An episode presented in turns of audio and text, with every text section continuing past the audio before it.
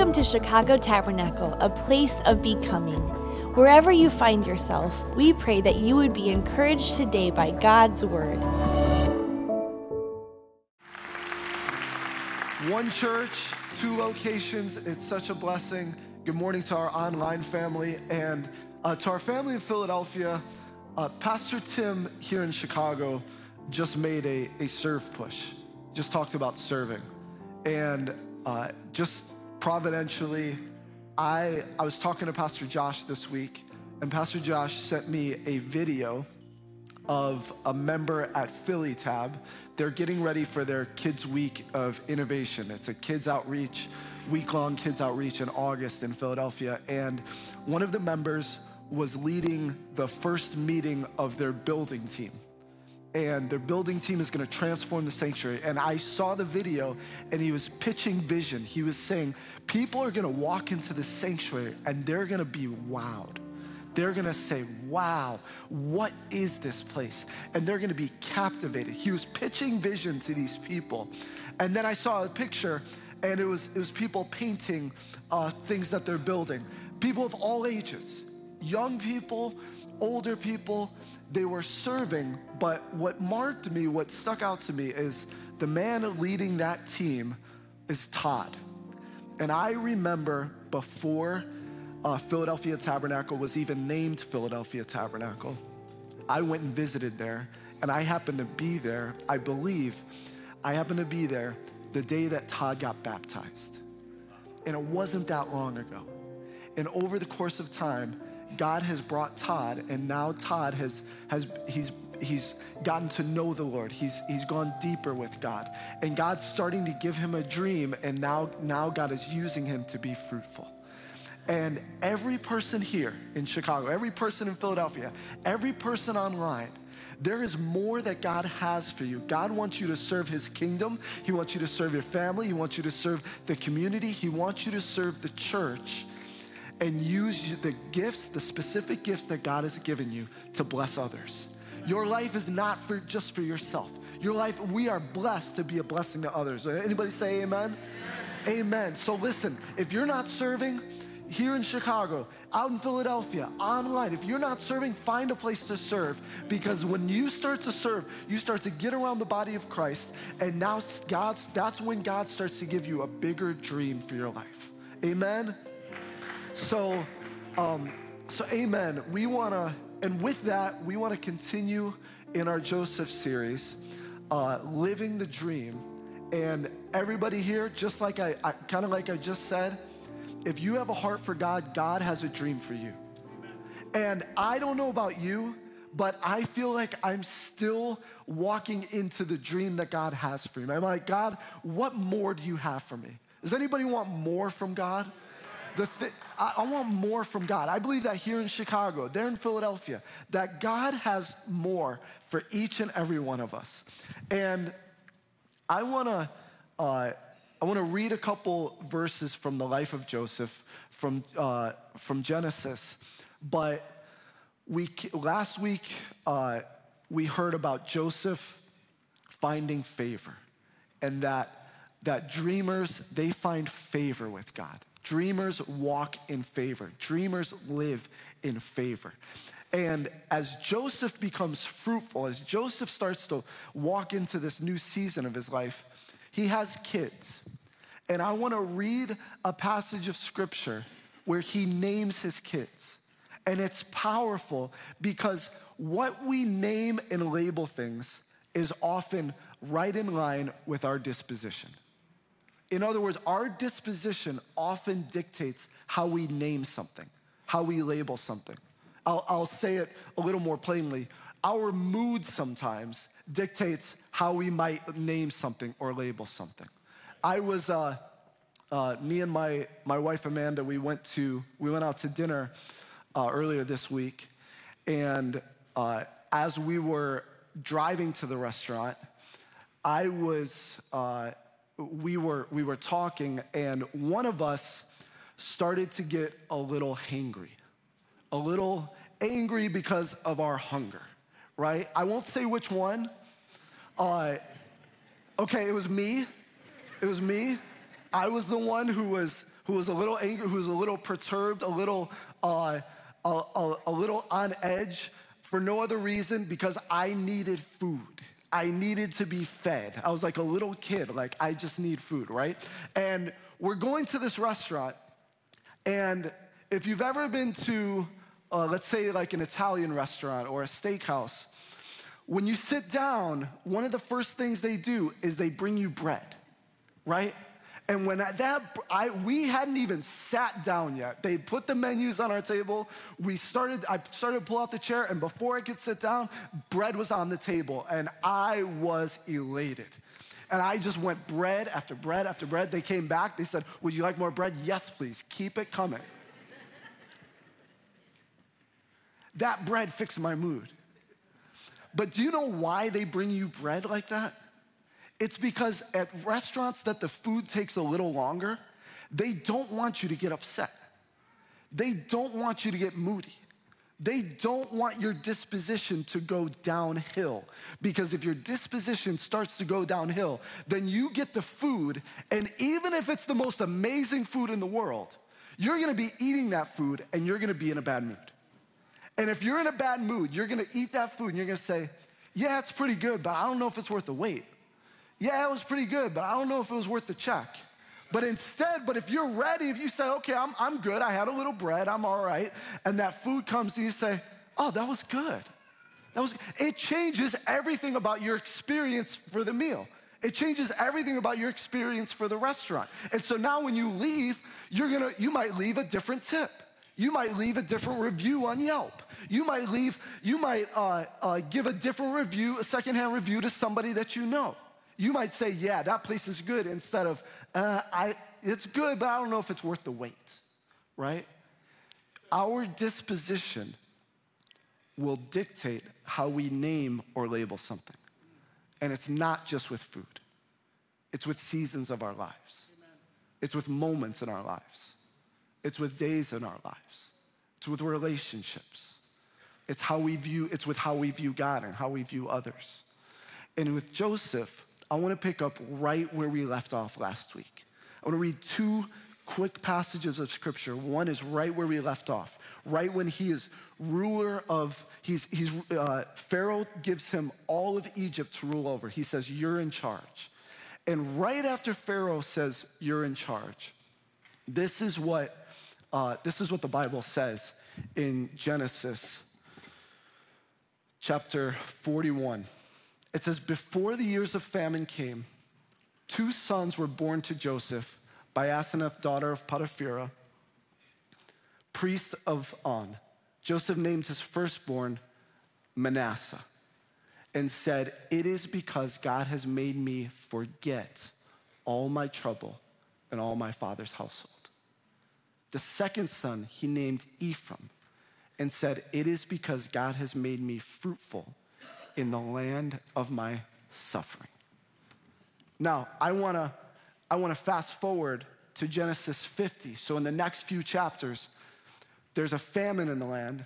Joseph's brothers come, they're looking for food, and they, they don't know that Joseph is still alive. And so there's a lot of back and forth of them discovering that Joseph's alive and them realizing what they've done. But I wanna jump ahead to Genesis chapter 50. And Genesis chapter 50 says this When Joseph's brothers saw that their father was dead, they said, What if Joseph holds a grudge against us and pays us back for all the wrongs we did to him? So they sent word to Joseph saying, Your father left these instructions before he died. This is what you are to say to Joseph. I ask you to forgive your brothers the sins and the wrongs they committed in treating you so badly. Now, please forgive the, the sins of the servants of the God of your father. When their message came to him, look at this Joseph wept. His brothers then came and threw themselves down before him. We are your slaves, they said. But Joseph said, Don't be afraid. Am I in the place of God?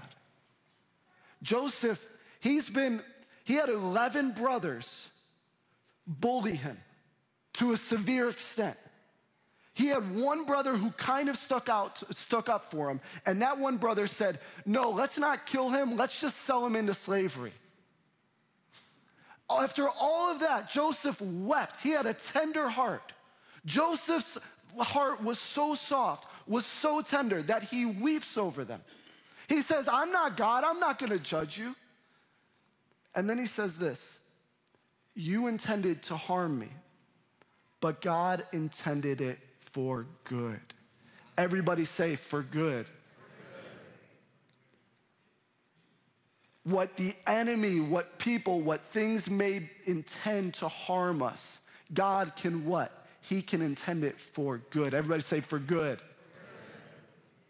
To accomplish what is now being done, the saving of many lives. So then don't be afraid. I will provide for you and your children. And he reassured them and spoke kindly to them. Can you imagine? Joseph, I want to just reiterate Joseph was, was, was turned on by 11 of his brothers. One stuck up for him, and, and that's even a, a loose interpretation because he said, No, no, no, don't kill him. Let's just leave him here, and then we'll sell him into slavery. That was the one that, that was the one who stuck up for him. Can you, I, I, I've, you know, the pastors here, Pastor Josh in Philadelphia, me, Pastor Tim, Pastor Jose, Pastor Dave, Pastor Toledo, we've counseled people that have gone through trauma in their, in their childhood. Some of us have been through that, tra- that trauma. Some of us have been through trauma as adults. We've been abandoned. We've been left. We've been, we've been bruised. We've been tormented by things. And it sticks with us. But Joseph says, I'm not letting that stick all of the bad things that have been, that have been done, no, no, I'm not looking at that. That was intended for evil, but God has intended it for good. Amen. His children, what does he name them? He names them Manasseh because God has made me forget all of the toil of my father's household, all of the toil of my past. He's made me forget it. And now I'm gonna, and now, and him, I'm gonna name him Ephraim because God has made me fruitful. Ephraim means fruitful. He has made me fruitful in the most difficult places. You know what Joseph does? He names and labels things on the basis of the goodness of God and not on the circumstances around him. On the goodness of God and not on the basis of what other people have done to him on the goodness of God and not on, I have to repay this person for that and this person for that. No, he didn't, he didn't let a chip stay on his shoulder. He didn't let vengeance be his. He said, No, God has something better for me. And because he believed that God had something better for him, God showed him the better that he had for him. I don't know about you, but I want to walk into God's wonderful this year. I want to step into the God's fullness. I want to be as fruitful as God has called me to be. I want to I want to take all of the fruit. I want to step into all of the fullness. I want every last drop. And that means God, I don't want any poison to stick with me. I want to live poison free. That's what Joseph did. He lived poison free. And that's the title of t- today's message Dreamers Live poison free. Everybody say poison free. Dreamers live poison free. Joseph, he had every reason to let poison stick to him, to be poisoned, to be poisoned by, by hate, to be poisoned with shame, to be poisoned with, uh, with envy and with jealousy and with rage. But no, he didn't let it stick. Amen. The, um, you know, if, even if you look at what poison is, poison is a toxin that doesn't just harm you on its own. What poison does is it attacks your body, but it tries to tell your body, hey, um, all of your body's defense system, hey, come and attack this. It's needed here. And so, what happens when all of the defense system comes there? Everything else is vulnerable. So, you know what poison does for our bodies? Poison causes chaos in all of the defense systems. And in the same way, in the spirit, poison, and we're gonna get into what it is poison, it causes chaos in our hearts. It causes chaos in our minds. It causes chaos in our spirits where we stop, we start thinking up is down and down is up and left is right and right is left, and we stop seeing things clearly for what God has for them. Yeah. Poison, it derails us. There's a, uh, uh, the poison, the toxin that, that is found in in food bacteria, in foodborne illnesses. You know, you ever hear people say, I have food poisoning, or if something I ate, right? A lethal dose of that can be as small as 0.00003 micrograms per kilogram of your body weight. So, to put that into perspective, it's the equivalent of a flea derailing a 100 mile freight train. Something so small can derail something so big. So, what does that mean? It means that poison so small can derail a dream that's big for your life. It, this is, we're talking about Joseph had big reasons to potentially be poisoned. But we're talking about it can even be small things. That's why, that's why at this church, we say, hey, we don't tolerate gossip. Because gossip can, can breed small pieces of poison that then become very large, that derail us. Uh, envy and jealousy and greed, those are small things of poison that, that if they're not dealt with, they can grow and they can derail us. So, Joseph and dreamers, we live poison free. Poison is the, is the enemy's uh, back channel, underground way to try and get us to derail our lives. The, um, even the, the ancient Greeks, they said that poisoning, you know, you, you ever see cartoons where somebody would like poison somebody's, somebody's drink and um, in old, uh, uh, in old cartoons or old stories, they would have the cupbearer, and the cupbearer would, would drink the, the cup of, of water or of, of wine or whatever they were drinking so that the king would be protected in case somebody tried to poison them, right? The Greeks, they said only foreigners would poison a Greek because it's so low level. It's such a low level form of attack. And it's the way that the enemy loves to do it because we never chalk it up to the enemy, we, we always chalk it up to other people or to other, other forces or to other, um, other groups of people or sometimes to ourselves. But we never, we seldom see it for what it was. And it's just an attack from the enemy, and it's a low, low, low, low, low level of attack. So, dreamers can live poison free. And the fullness of fruitfulness is that we don't have to live with poison in our spirits. You see, some of us, we walk around guilty and we've, we've poisoned, we think that we've poisoned ourselves. Some of us walk around and we're, we're in shame because of something that's been done to us. Or we walk around in anger because of something that's been done to us. Or we walk around in bitterness because of something that's been done to us. The Apostle Paul said, Don't let a root of bitterness grow up in you. So, what does that mean? It means take it at its root, take it where it starts from, and get it out of there. We don't want, we can live bitter free, we can live poison free. We can live guilt free because we are in Jesus Christ, because we are called to live the dream that God has for us. So, why can dreamers live poison free? Number one, God can take the sting away. God can take the sting away. So, what is that? You know, why is that important? Uh, Joseph called him Manasseh. And Joseph called him Manasseh, and it's God has made me to forget. And in the, um, in the Bible, God has made me forget all my trouble and all my father's household. So I want you to notice something there. It doesn't mean that he says it didn't happen. It doesn't mean that, um, oh, I'm gonna ignore it.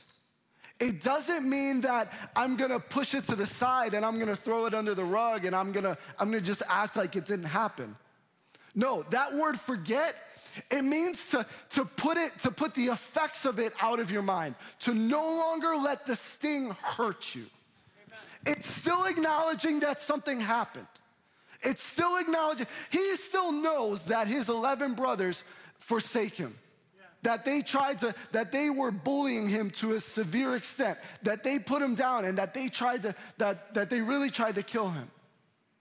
But he says the ill effects of that doesn't have, it has no hold on me.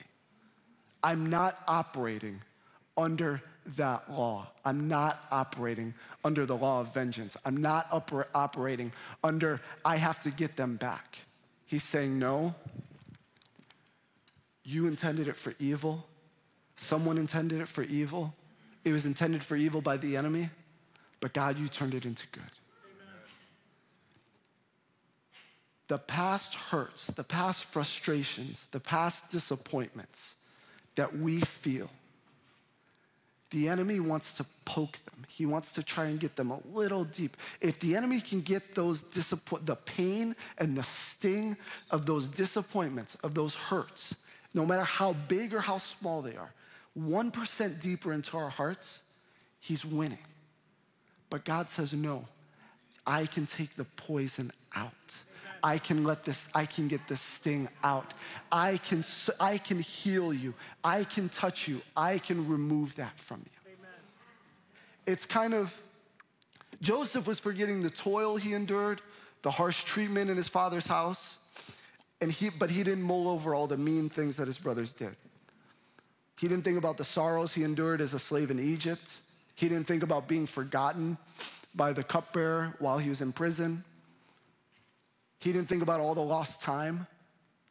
No, he said, God, you've set this all up for my good. You've set this up so that I could be here right now. You know, sometimes a good memory is a blessing, but not all the time. Past failures, our past burdens, our heartaches, it's tragic when we harbor them as poison. There's a, um, one of the uh, one of the largest, uh, one of the most noteworthy poison control centers in the US is actually at the Philadelphia Children's Hospital. And one thing that their director said was that no, you know, they get calls all the time.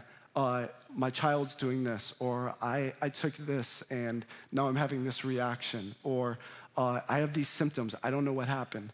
And they said, no two calls are ever the same. Every little one is unique. The reactions, the effects, the symptoms, the treatment. But in Jesus, every single one of our stories is unique. Every single thing that has happened to you has only happened to you.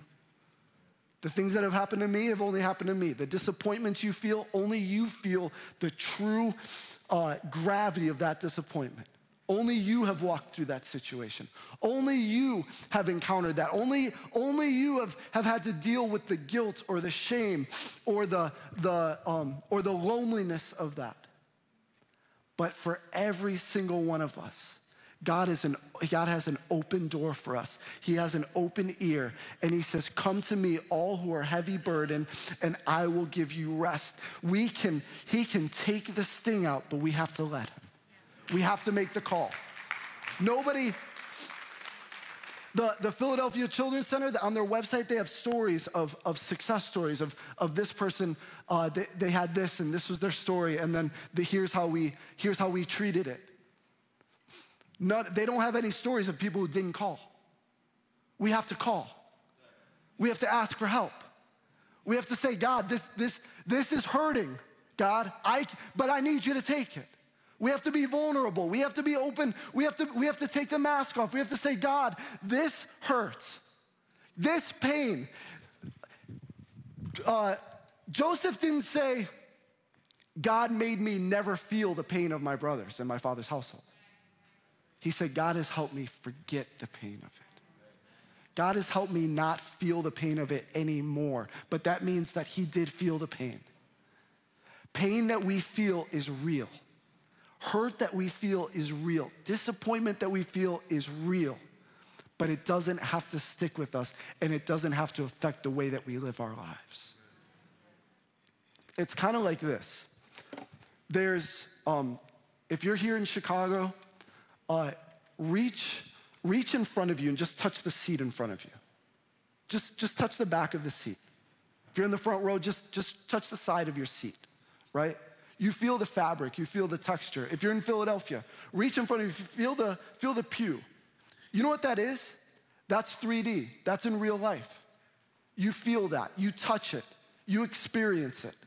If you're, if you're looking at renderings of homes, there's a 3D rendering, and then there's a, there's a, there's a 3D rendering, right? And you see that, you experience that. You can say, oh, there's the couch. And, and if this was your this was your apartment, it's a nice apartment. You say, oh, there's my, there's my stove, right? And it's, and there's my, uh, there's the oven, there's the fridge, and I know what's in the fridge. And there's my, there's the couch that I that I relax on, and there's the bed that I go. You know it, you feel it, you experience it. Sometimes our pain, when we can't, it's not forgetting it, it's not amnesia, right? It's forgetting the pain that it that it induced upon us. It's moving on from the pain that induced upon us. It's going from 3D to 2D. It's your experiences are no longer something that's felt 3D all around you that you experience and that you replay over and over. It's, it's into, okay, that happened, but it's just a line item. It's just something plain. It's just something, it's there, but I'm not, I'm not living and experiencing it. It's like, there's the bedroom. Yeah, okay. What about it? Next thing. Yeah, there's the there's the broken relationship. Yeah, okay, next thing. Then God did something else. There's the, the abandonment. Yeah, but then God did something else. It's not there's the abandonment and and there's this and now now that's impacting this and now this way that I feel is now uh, um, uh, spewing into this way in the way that I talk to somebody. God can relieve, can, can relieve us of the 3D and He can push us into 2D. He can say, This is the sting that I'm taking out of it. It's the experiential pain. And He says, I'm taking that experiential pain and I'm relieving you of it. I'm not, I'm not taking, I'm not giving you amnesia. I'm not just, just flashing you with a light and now you don't forget years of your life. He's saying, No, I'm taking that and I'm gonna restructure the way that you see it. This is restructuring the way that we see things. Paul actually, the Apostle Paul, he experienced this too. In second, in second Timothy, he's writing to Timothy, and he says this. He says, Timothy, do your best to come, to come to me quickly. For Demas, because he loved this world, has deserted me and has gone to Thessalonica. So the Apostle Paul's deserted. I bet some of us in this room have felt deserted. I bet some of us in Philadelphia have felt deserted. Some of us online have felt deserted, abandoned, lonely, left on the wayside. Alexander the metal, the metal worker did a great deal of harm. Another translation says, hurt me in many ways. So the Apostle Paul, he's not absolved from this either. The Apostle Paul is abandoned. He has people hurt him in many ways. But what's the, and, and it hurt. It was real pain, right? Some of us, things happen to us and we try to put on a mask and we say, yeah, they left, but it's all good. I didn't want them anyways in my life. I didn't want to talk to them anyways. You know, you ever talk to somebody and and uh, and they're in a break, they, they just had a breakup. You say, "How you doing?" Oh, it was. Um, I didn't want that anyway. I was about to break up with them. I, I, yeah, it was, it, was a, it was a blessing. You know, it was a blessing in disguise. Meanwhile, they're not telling you how it really hurt. They're not telling you the real pain. A lot of times we just go on and we say, oh, because God's made me strong, this doesn't hurt. That's not true. If it hurts, it hurts. If it's painful, it's painful. God has made you into a human. Jesus, he felt all the same pains that we did. He felt all the same emotions that we did. That's why he was he was a man so that he could sympathize with us. He could empathize with us. He knows what it's like to walk in our shoes. But the Apostle Paul said, put this back, put that back up. The Apostle Paul says, Yeah, I was abandoned. Yeah, uh, Alexander, he did me a great deal of harm. And he, he hurt me in many ways. But the Lord stood at my side and gave me strength. It's God's strength. God's strength doesn't always stop us from the pain, but God's strength saves us from the sting of the poison lasting. The poison doesn't need to last. We have to move on from the poison. We have to not let it sit. Every poison has an antidote. Every poison needs an antidote. The antidote is what, is what attacks the poison. God's strength can attack the poison. God's strength can attack the sting, but you have to be honest with God about it. You have to let him in. Joseph said, he, I, he, he made me forget the pain. Paul said, it was, it was painful. He, he hurt me in many ways. He did me a great deal of harm. He puts it out there. He puts it on the table. He puts it on the altar. And then God comes in and he says, there's my strength. The Apostle Paul later, he says, the, the Lord's strength was found perfect in my weakness. When we're weak, he's strong. When we're weak, he can come in. When we have a, when we feel the sting, God can come in and he can relieve us of the sting. He doesn't go back in time and change something that happened. Whether it's self-inflicted, it's somebody else inflicted, or it's circumstance inflicted. We can't go back and change what happened. But God can say, I can relieve the sting of you from you, and I can change your perspective to show you how I can work in this way. What the enemy intended for evil, I what? I'm making for good. For your good, for your good. In Philadelphia, for your good. He wants to take things and he wants to change them for our good. So when the Lord takes the sting away, he can then make us fruitful even in the most difficult of places. Joseph was never in an easy place to be fruitful.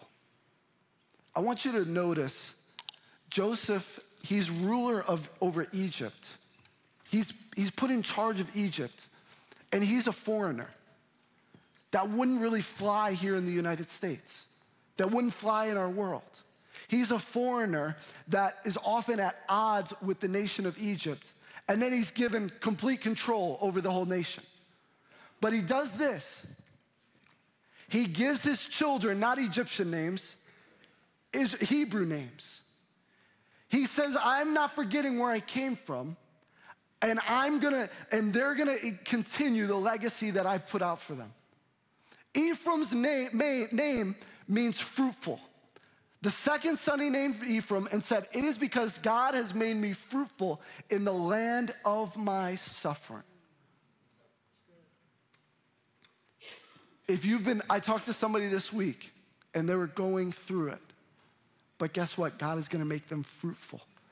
In our times of suffering, it's when everything's good for us, that's a test because we have to say, okay, uh, are we gonna depend on God? But when you're suffering, when you're in the, when you're in the hard place, Pastor on Tuesday he talked about he talked about being in the hard places. When you're in the hard place, God can make you fruitful right there. He helps, he says, hey, depend on me. I'm gonna make you fruitful. Depend on me. I'm gonna help you. Depend on me. I'm gonna show you how to, how to bear fruit. I'm gonna show you what to do. Not succeed. I'm not talking about success. Worldly success is one thing, but I'm talking about fruit. Fruit that will last, fruit that has an impact on others, fruit that, that somebody who's walking around with the word of God on their, on their heart. Somebody's walking around with the bite of God in their life. Somebody's walking around and as they have the wisdom and discernment of God because they've spent time with God. Because they're not processing in light of in light of poison, but they're saying, no, free from poison, now I can be fruitful.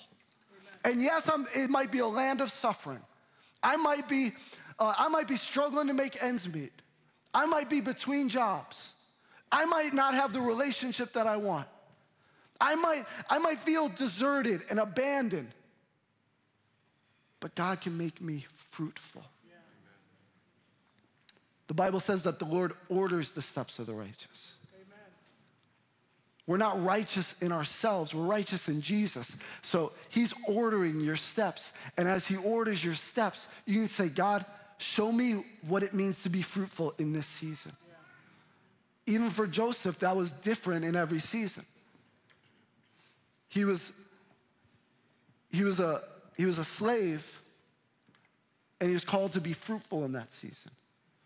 Then he was a prisoner, he was called to be fruitful in that season. He was fruitful in different ways as a prisoner than he was as a slave. And then he became, he became second in command, ruling all over Egypt, fruitful in a different way. Yeah. New seasons, new grace. Amen. New seasons, new fruitfulness. New seasons, new ways of, new sting that he needed to, to let go of too. You know, it wasn't just childhood sting for him. It wasn't just childhood pain.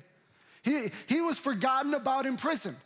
They said, he said, hey, would you please remember me when you, when you talk to the, when you talk to the king, when you talk to Pharaoh? He said, yes, I'll remember you. Two verses later, and he forgot. And he forgot about Joseph. God can help us forget, and then God can help us be fruitful. Amen.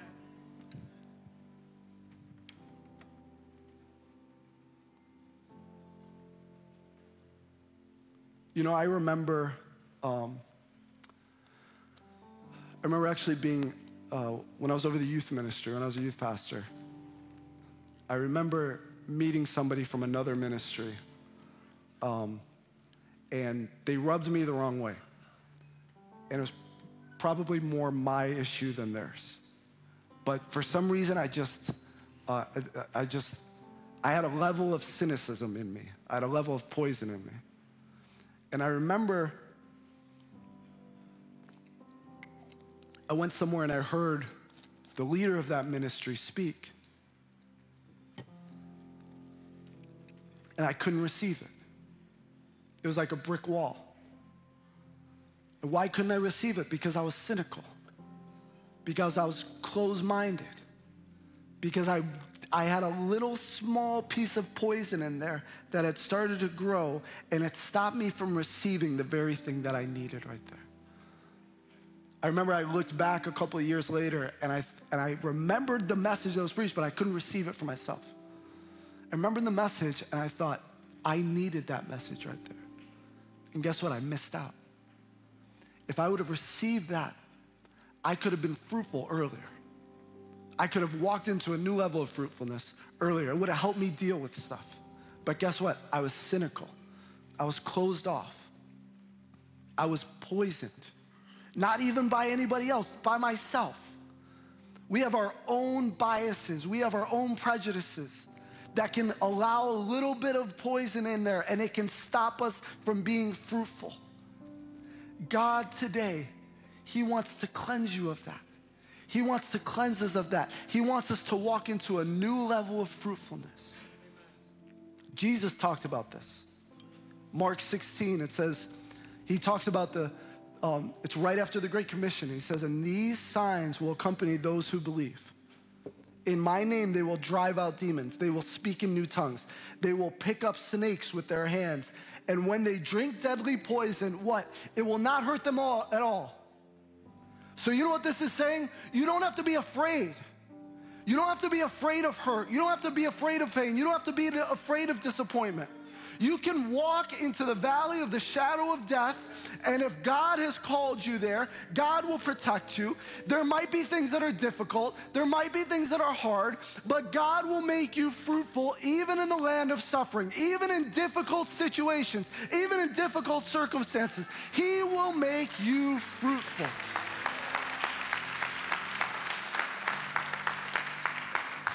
You have to ask yourself honestly what does fruit look like in my life? Is it the same old, same old? Is it increasing my, uh, my level of generosity with my time or with my resources? Is it being more bold in my faith? Is it, is it adjusting my lifestyle to be a more of a representation of Jesus? Is it stepping out and helping somebody that, that, uh, that I don't really know or I'm not really comfortable with? Th- that's for you to answer. Every one of us is different. God has called us to be fruitful. Is it, is it having difficult conversations in, our, in my relationships? Is it leading my family to pray? Whatever that is, God has called you to be fruitful, and it's not fruitful in perfect situations, in perfect conditions. No, Psalm 1 says that the righteous man is like a tree planted along streams of water who get, bears fruit in all seasons. In all seasons. God has called you to bear fruit. So, the way that I want to close today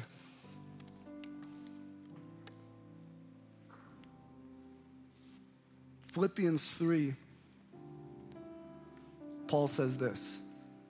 You know, I've gone back to this a little bit, but Paul says this Brothers and sisters, I do not consider myself yet to have taken hold of it. And what he's really talking about is, is the big dream of God for his life.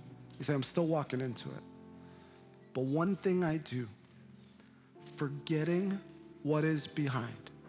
Everybody say, forgetting what is behind in Philadelphia, forgetting what is behind and straining toward what is ahead. I press on toward the goal to win the prize for which God has called me heavenward in Christ Jesus. I'm gonna forget what's behind. I'm gonna strain toward what's ahead. I'm gonna ask God for help. And God is gonna, He's gonna take the, the sting away and He's gonna make me fruitful. So listen, we're to take communion today. When you walked in, they gave you the elements. And I'm gonna, we're to lead you in that. But we're to take communion and we're to say, God, there's a weather alert here in Chicago.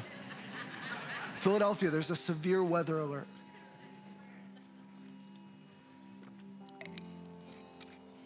But he's to remove this thing. I don't know what that means, but he's to remove this thing. We're to take communion. And God is going to, He's to remove, He's going to remove the weather alerts. In Philadelphia, our iPhones are working here in Chicago, just so you know. We're going to take communion and we're going to say, God, you died for my forgiveness. You died to forgive me. But you also died because you forgave me, I can forgive others. I can forgive myself. God, you died so that the sting would be put to death. Paul says in Romans, Death, where is your sting? Where is your victory? It's nowhere to be found for those who are found in Christ Jesus. So we're gonna take communion. And as we take communion, we're gonna ask ourselves how am I labeling? How am I naming my circumstance, my season? Am I labeling it and naming it based on the goodness of God? Or am I naming it or labeling it based on poison, based on a disposition that I've let something in that's not of God? I've let something in and it's starting to skew my perspective. I've let something in and it's starting to, to allow me to judge things just a little bit off. And we're gonna commit that to God. But here's what we wanna do before we take communion. For every person here, every person online, every person in Philadelphia, Jesus, He paid the ultimate price. The story of Joseph is incredible because Joseph is even a type of Christ the things that happened to Joseph are paralleled with what happened to Jesus. Joseph was abandoned by his brothers and betrayed. Jesus was abandoned by the people closest to him. He was betrayed. Joseph kept going and he kept going and he still rose to power. Jesus rose to power. Joseph saved a nation. Jesus saved the world. He came and he died for you. He came online. He came and he died for you. In Philadelphia, he came and he died for you. He died for you because he loves you. You've had things happen in your lives. He came for every single person. The person who's been who's been betrayed, the person who's lived a perfect life, who's, who's lived, there is no perfect life, but who's been on easy street. Jesus came for you. And he came because he loves you with an unconditional love.